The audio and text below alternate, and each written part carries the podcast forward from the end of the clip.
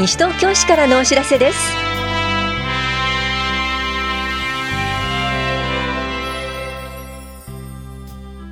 今日は下水道料金の新消費税率適用。親のためのお小遣い講座とホットファミリー体験発表会などについてお知らせします。インタビュールームお話は西東京市危機管理室の宮前拓司さん。テーマは総合防災訓練です。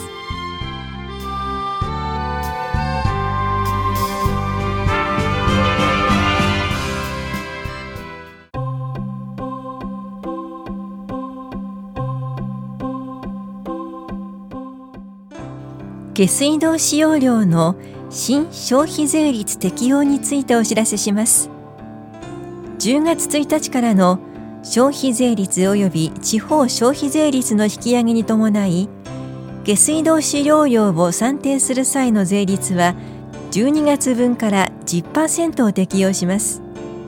なお通常の料金関係に関することは東京都水道局多摩お客様センターが対応しますのでお問い合わせください。本屋庁舎下水道課からのお知らせでした。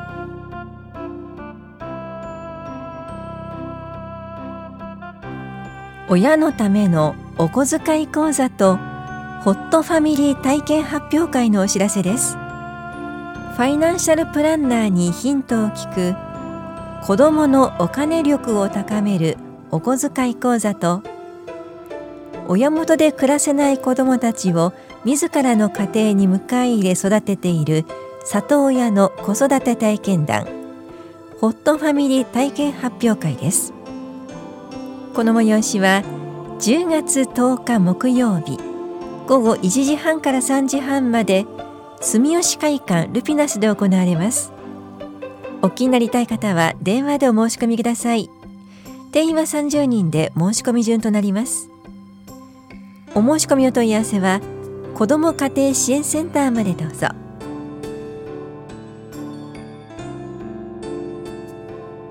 今年度の国民年金保険料継続免除承認結果が却下になった方へお知らせします。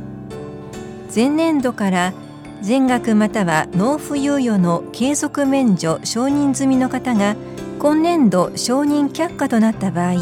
再審査をすれば一部免除4分の1半額4分の3の一部免除に該当することがあります。再申請する方は手続きをしてください。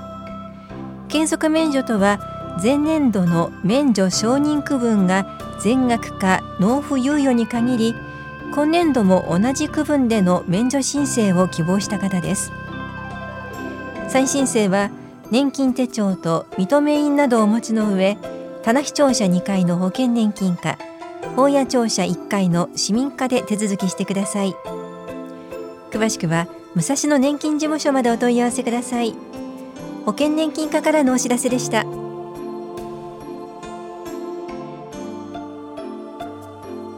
障害福祉課窓口に手話通訳者を配置します。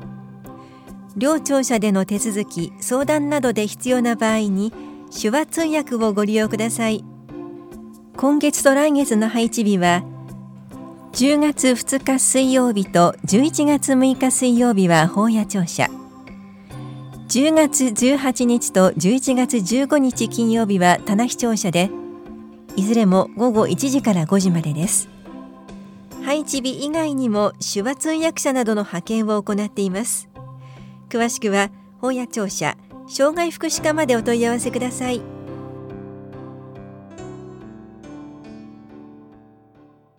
インタビュールームお話は西東京市危機管理室。宮前拓司さん。テーマは総合防災訓練について。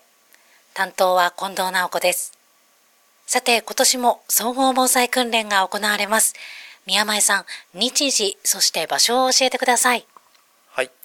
えー、日時につきましては10月の13日日曜日朝9時からおおむね正午までとなっております、えー、訓練会場は都立東伏見公園がメイン会場となります。その他第2会場の西武八木沢駅と八木沢公民館第3会場の損保の家八木沢でも訓練を行います。この西東京市の総合防災訓練毎年テーマが設けられていますが今年はどんなテーマのもと行われるんでしょうか？はい、えー、今年のテーマは見つけよう体験しよう防災のあれこれとしております。防災のいろいろなことを知っていることはもちろん大切なことですが、えー、知っていることを実際に体験してみることはもっと大切なことだと考えています、えー、消火器一つを例にとってみてもこれが火を消す道具だということはほとんどの方が知っているかと思いますが、えー、実際に使ったことがあるかと聞くと多くの方は使ったことがないかと思います、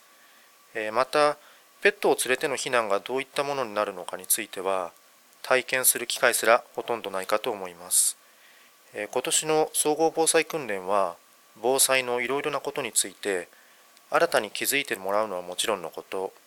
え体験してもらうことを主なテーマとしておりますので会場に足を運んでいただいて防災のあれこれをぜひ体験してもらえたらと思います。今回はいろいろな体験ができるということで詳しく内容を教えてください。はい。今年の総合防災訓練も消防署や消防団警察に自衛隊それからインフラ関係の各機関また各種災害協定の締結先や防災関係の用品などを扱う企業など40を超える団体の皆様のご協力を得ましていろいろな訓練を行ったり各種体験ブースを設置します。一例とはなりますが訓練としては県細胞協会によりますまあ、道路を埋め尽くした瓦礫を撤去することを想定した道路警戒訓練や、えー、消防署と消防団などによる倒壊した建物からの逃げ遅れた人の救出や、えー、事故車両からのけが人の救助などを想定した倒壊建物救助救出訓練などを行います。また体験できる内容としては模擬消火器を使った初期消火訓練や実際の備蓄食料となるアルファ化米を使用したカレーライスの試食が体験できます。当日市民の皆さん他にはどんなことを体験できそうですか？はい、えー、先ほどお話しした、えー、初期消火訓練やアルファ化米の試食などのほかに消防の関係では、えー、火災が発生した、えー、室内を想定した煙体験や模擬の人形や AED を使用した応急救護訓練が体験できます。えインフラ関係ではえ東京ガスによるガスメーターの復帰操作体験や NTT 東日本による災害用伝言ダイヤルの利用方法の体験水道局や水友会などによる応急給水の体験などができます。また今年度初の試みとして飼育動物災害体験訓練を実施します。この訓練では震災によって瓦礫などが散乱した道路を想定した悪路を実際の飼い主の方がペットを連れて一緒に歩いてもらうという体験ができます。ただ歩く体験をするのではなく獣医師や専門家からこういった悪路を歩く際のポイントを指導してもらいますのでとても参考になるかと思います。また小さなお子様には人数限定となりますがはしご車への登場や消防車を模したミニカーへの登場ミニ防火衣を着てのポンプ車との記念撮影など、ま体験の意味合いはちょっと違いますが楽しい体験ができるかと思います。えー、さらに日にちは変わりますが10月の19日土曜日午後2時より壁山小学校を会場にして避難所の開設訓練を行います、えー、避難所の開設と運営に関しましては避難所に避難されてきた市民の皆様を中心に行ってもらうことになりますので壁山小学校に足を運んでいただきぜひこの機会に避難所の開設についても体験してみてください。さて訓練当日ですが西東京市のホームページなどでも訓練を行うと伺いました。はい、えー、市のホームページは実際に大規模災害が起こった場合には緊急災害サイトに切り替わります、えー、訓練当日も市のホームページをこの緊急災害サイトに切り替えて、えー、総合防災訓練の情報を中心に提供いたします。普段見ているホームページが災害時にどのように変わるかも体験してみてください。えまた大きな災害によってサーバーや回線が壊れてしまって西東京市のホームページが閲覧できなくなった場合には姉妹都市となる福島県の下郷町のホームページに西東京市の情報が代理で掲載されます。訓練当日も下郷町のホームページに西東京市の総合防災訓練の情報が掲載されますのでこちらもぜひご確認いただいて災害時の市の情報発信について体験していただきたいと思います。今回行われます総合防災訓練についてのお問い合わせ先を教えてください、えー、総合防災訓練の内容などのお問い合わせにつきましては、えー、市の危機管理室までご連絡ください。市のホームページにありますお問い合わせフォームからメールでのお問い合わせも可能ですしお電話でのお問い合わせも受け付けております。最後になります。ラジオをお聞きの皆さんへ一言お願いいたします、えー、防災のあれこれを知っていることは大切なことです。えこの知っていること知識を実際に体験してみることはもっと大切だと考えています。親子連れでまたペットと一緒に、えー、さらに災害時には協力し合うことになるご近所さん同士で声を掛け合っていただいて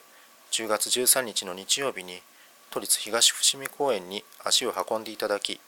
新しい防災のあれこれを見つけて知っていることを増やすとともに知っていることをぜひ体験してみてください。インタビュールーム。テーマは総合防災訓練について。お話は西東京市危機管理室宮前拓司さんでした。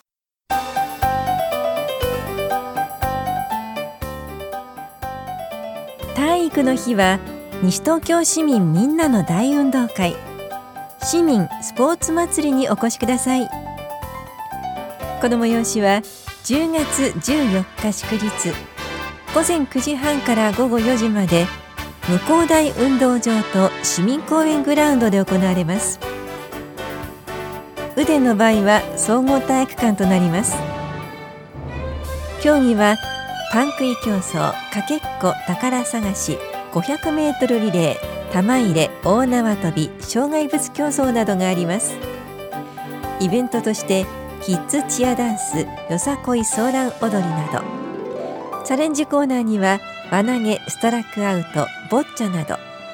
特設コーナーには西原スポーツクラブによるラグビー体験なども設けられます。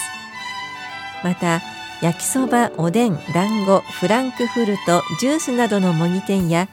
およそ100店舗のフリーマーケットも出店されます。さらにお楽しみ抽選会もあります。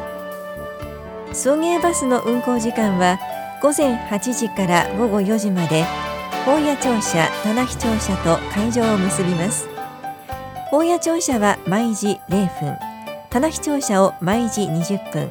会場を毎時30分に出発します。参加ご希望の方は当日直接会場へお越しください。詳しくは NPO 法人西東京市体育協会事務局までお問い合わせください。スポーツ振興課からのお知らせでした。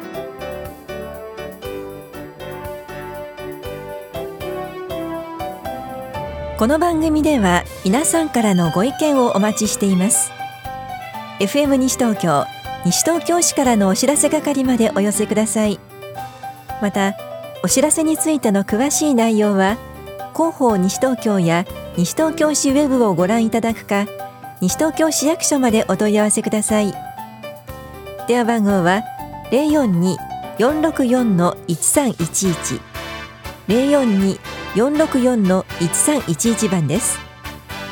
以上西東京市からのお知らせ亀井さゆりでした。